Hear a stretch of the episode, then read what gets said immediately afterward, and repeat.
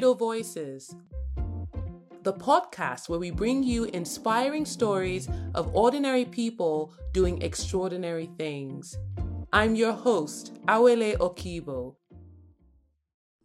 A pregnant woman dies every two minutes due to complications in childbirth.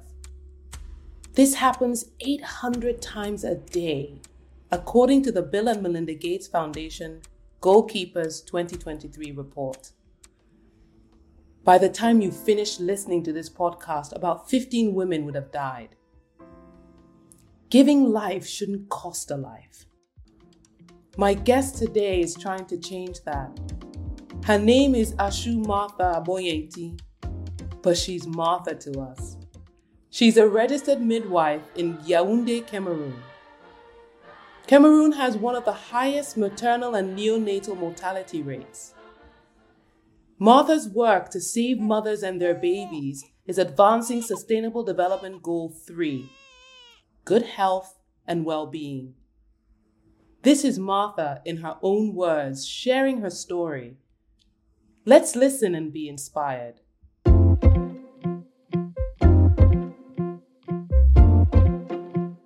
My name is Ashumata Agbornyenty. I'm a midwife, an author, a blogger, and equally the founder of the For Mom and Baby Foundation based in Cameroon. Now, Martha, I'm going to set the context for this conversation, right? 800 women die every day from giving birth. The chances that babies survive past their first year is less than 37%. Maternal mortality rates have been stalled in the past eight years and even rising in some countries. Now, this is where you come in, Martha. Can you tell us what are you doing to reverse this trend? Thank you very much for this question. I, I get it quite a lot, especially in my context here in my country. And to begin with, it, it, it started as just a burning passion to see that mothers and babies are fine.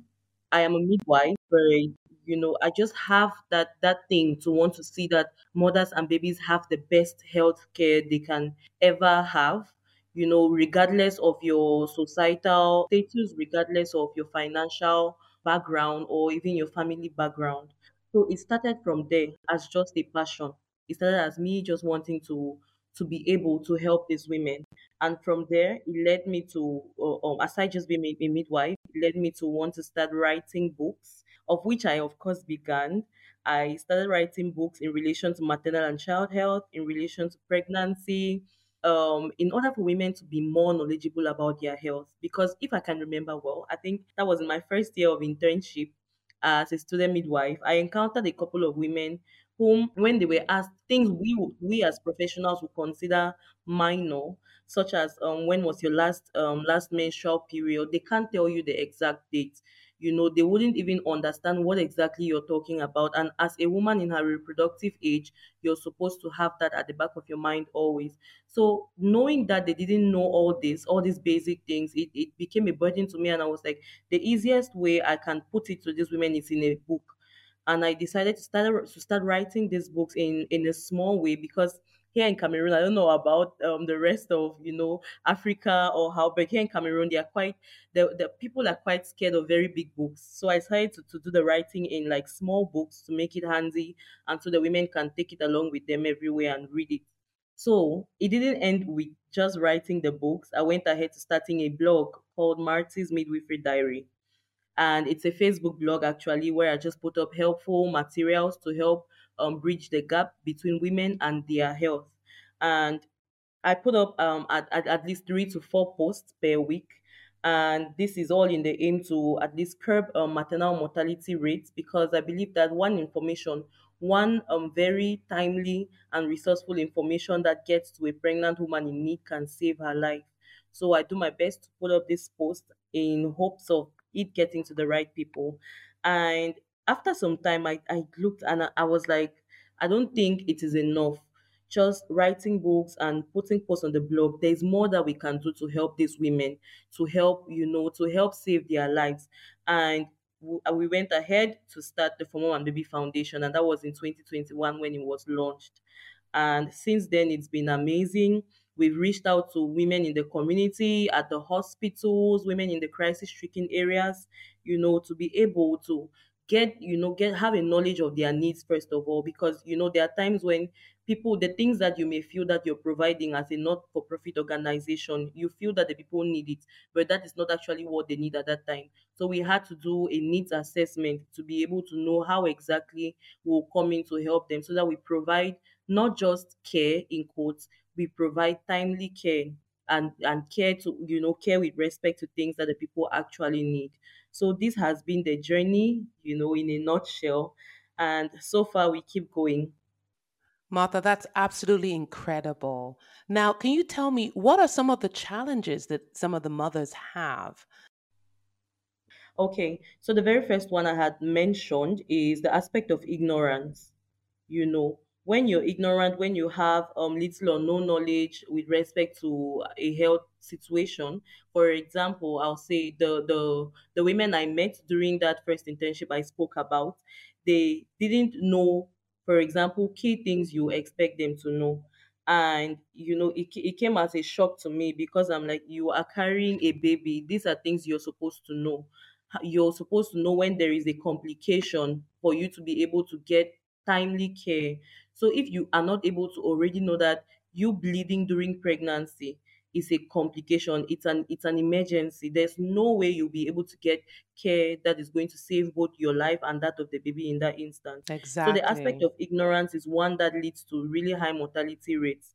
And the other the second thing I, I realized is that women tend to shy away from hospitals in the setting with which I work. So it takes extra efforts on our part as um, an organization um, based on maternal and child health to be able to get to the women in the community and encourage them and actually you know liaise them with with the with the hospitals with the health centers and make them know the midwife is your friend. You know the doctor is your friend. When you have any issue be sure to get there.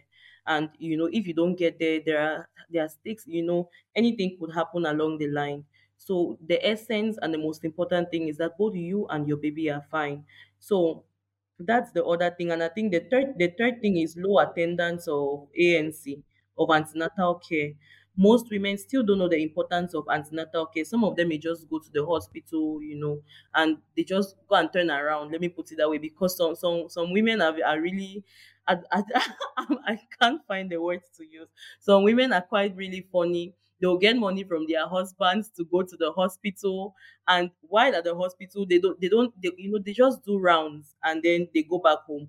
They don't even think to go to the antenatal care, and they think they are like, you know, they're punishing someone else other than themselves, whereas it's it's themselves and their babies who are going to suffer. So antenatal care is very important. It's a very important component of of uh, maternal and child health care. If these three major ones are tackled, then we are sure that maternal mortality rate can significantly reduce. This is really interesting, Martha. Now, have you have you actually experienced any resistance? So I'm assuming you're going into a number of communities trying to sensitize and educate and really prepare um, these these women. Have you have you met any backlash or any kind of societal or um, community resistance? Um, yes, quite a number of times. But um, in the area where we work, where For Mom and Baby Foundation is based, um, it's crisis stricken. And when I say crisis stricken, it has actually died down a little, a little compared to when it began. It's a political crisis um kind of situation. So at, at first it was really bad where hospitals were getting burned, you know, situation the situation was really bad and this led to to women not having access to healthcare. It was really really terrible, and that that that led to involuntary um involuntary resist. The women did not. It's not like they, they did not want to go to the hospitals. They wanted to, but they didn't have the means to get to the hospital. So that's the major kind of you know backlash we get aside the the ones where the women deliberately refuse to go. Interesting. And so, when, for instance, when you have young mothers refusing to go, can you just uh, explain how do you convince them? How do you get them to actually change the behavior and trying to, um, you know, break that habit and actually seeking help and being consistent and intentional about it? Oh my God, the whole process because we have to bring in quite a number of people. Because remember, the women who refuse to go for antenatal care or who refuse to go to the hospitals for proper health care when they are pregnant are found in the community. So, and in, in those communities, you'll find chiefs, you'll find um head of head of the the women, you know, all these all these women movement in the community, not women movement per se, all these meetings where they play like njangi in quotes, where they contribute money and all those things. Those are the, the key people we target as an organization because so we can get to get them they can talk to the women or sometimes we ourselves get into those meetings with their permission you know sensitize the women even the old mothers we encourage them to tell their their children to come to the hospital when they are pregnant and if if they refuse then we'll work directly with community health workers. Now, community health workers have a really huge role to play in our work because they are the ones who get in direct contact with these pregnant women when we are not there. Because as an organization, we will not always be in the field, but the community health workers live in the community, they are always there. So, with their help, we are able to reach out to more women even when we are not on the field, even on days when we are not on the field, and they are able to direct them to the hospitals that we work directly with.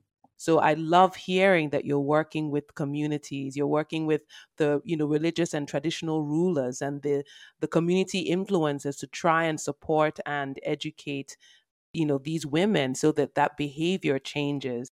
Now, can you tell me how do you partner with the hospitals and um, how many hospitals do you partner with? Um, currently, we are working with eight hospitals, and this is based on a project um, where we are distributing medications to help prevent postpartum hemorrhage. And so this this project is like a passion project to me personally because I'm I'm one who believes in not waiting for something to happen to you before you can react. I'll put this in context. I don't have to wait for probably one of my sisters to die as a result of postpartum hemorrhage before I can start advocating for postpartum hemorrhage. I already start doing it with other people, and then you know it it, it, it has like a ripple effect in the entire society. So this is the knowledge we this is this is the mindset with which we work at for Mom and Baby Foundation. And so far, this particular project that led us to working with eight hospitals so far has been very, very impactful. And I can say we've we've worked together to save the lives of over 236 women from dying as a result of postpartum hemorrhage. And I, I, I sometimes I just say to myself and I imagine that what if this medication wasn't available at the health centers? It means 236 women would have died as a result of postpartum hemorrhage.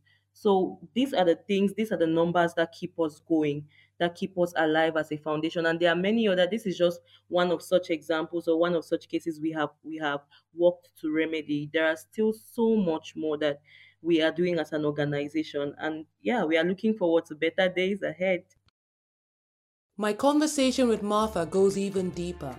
She delves into how her and her volunteers bravely risk their lives every day because of the insecurity in Cameroon, how it affects their ability to help expectant mothers, and the mental toll it takes.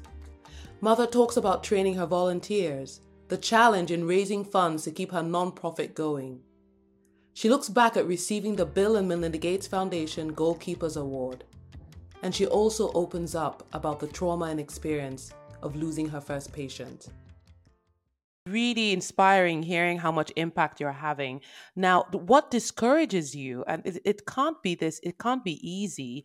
Um, you know, there is the the element of you know women and babies dying needlessly so can you just share what are the some of the discouraging factors in your work First of all, the aspect of insecurity discourages me a lot. Like sometimes we get we go into the field and you you you don't, you don't know if you're going to come back that day. It's that bad because on on Mondays, particularly yeah, today is a Monday. Yeah, on Mondays, it's it's declared a ghost town in those areas, in the area where our, our office is based. So if you're going out on a Monday, it's a risk. And imagine that there is a pregnant woman who is in dying need of our services. We can't provide that service on that day. So that's the difficult part because you have to deal with yourself. You have to start thinking, oh, what if something happens to this? You have to do a lot of emotion work on yourself to tell yourself it's okay that you know even, even if something happens you would have loved to be there so don't beat yourself up about it. So it's a lot of mental work to be able to you know suppress our emotions work within ourselves. And it's it's a good thing that we have volunteers who are equally you know carrying up this mindset of you know bracing up and wanting to help women going out of their way to help them despite the insecurities and and so on and so forth the things we face on the field so besides insecurity, there's equally the aspect of funds, which is very discouraging. I remember one time when when we began, when I just started the For Mom and Baby Foundation, and someone was like, "How can you be starting a not-for-profit organization when you don't have money, when you don't have like a source of income, a, a stable source of income? What what is driving you? Are you okay? Those are like people who have, you know, not-for-profits are very rich people." I my response to the person was I mean, it's passion pushing me. It's not, I, I may not have, you know, the wealth of the world to be able to give these women, but if I have to wait till when I have all the money, then I'm not going to do what I have to do. So I'll start with the little I have. So at the beginning, and even sometimes up till now, majority of projects we run are based on personal income. So it's the money I have and I, which I put it into it. And sometimes it's very discouraging because I, I cannot help as much as I want to because I'm limited to an extent. So I mean, those are the two major things: the insecurity and the funds issue. Wow, and those are and those are major things. Now, um, you mentioned volunteers. I mean, thank goodness you have people that are passionate and and selfless in in trying to support you. Can you tell us a little bit about how do you prepare them? How do you train them? The fact that it has to do with you the medical field, and can you just share what some of the training your volunteers go through? Yes. Oh, I love talking about volunteers. I love talking about my volunteers in particular because they they are like the core component of my work. They are incredible and majority of our volunteers, we have I think 25 so far. We are very selective of our volunteers, of the people we incorporate into into you know our system to work with because we want people who are really intentional and mindful about maternal and child health. So um being mindful of this we are very we are equally very careful to to not overburden them or to not over squeeze them in quotes not to you know over squeeze the juice from them. We on the because you know you cannot pour from an empty cup. You have to make sure that the cup is full enough in order for it to pour out.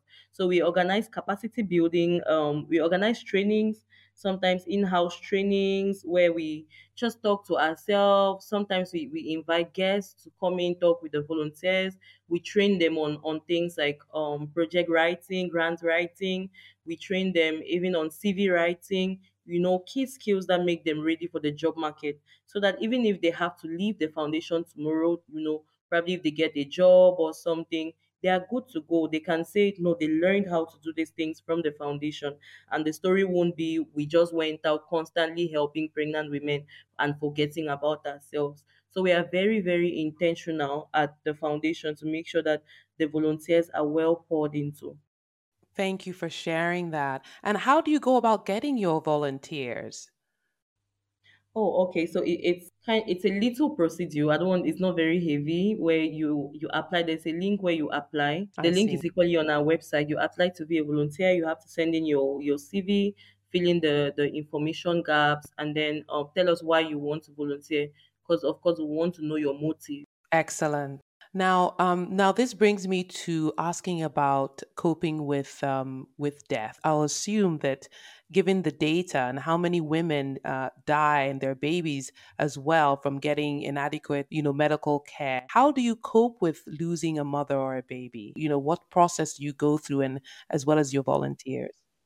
Hmm. I remember the first time I saw a woman die. It was hmm, I still have goosebumps talking about it. It was it was I can imagine. Hmm. I didn't have the words.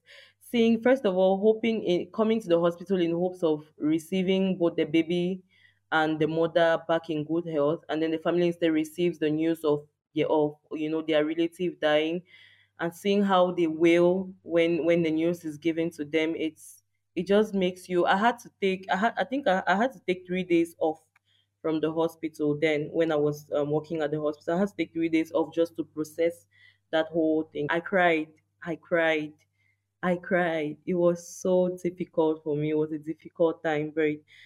along the line, it gives me more passion. I think that particular experience, that very first one, gave me more passion to do what I do instead of waiting, you know, and seeing and and and you know being in the face of all this reality of a woman dying, you know, dying during childbirth. Why not prevent it? Why not do put in all the parameters or things that can prevent it from happening? So it gives me more passion to want to keep doing what I'm doing. So I don't have to cry or take three days off Oh, Martha, that's so that's really touching. And and what's even also touching for me was uh, I was so blessed to have been at the Gates Foundation um, uh, event. So we're, you we're both goalkeepers, and you received the 2023 Changemaker Award from the Bill and Melinda Gates Foundation goalkeepers um, for your incredible work, the sacrifice um, in reducing high mortality, um, high maternal mortality rates in Cameroon. And um, I just watching you on stage accept your award and hearing about all the incredible work you're doing. Um, even just for me watching in the audience, it was quite powerful. How, how did you feel looking out into the, the auditorium that was full of people?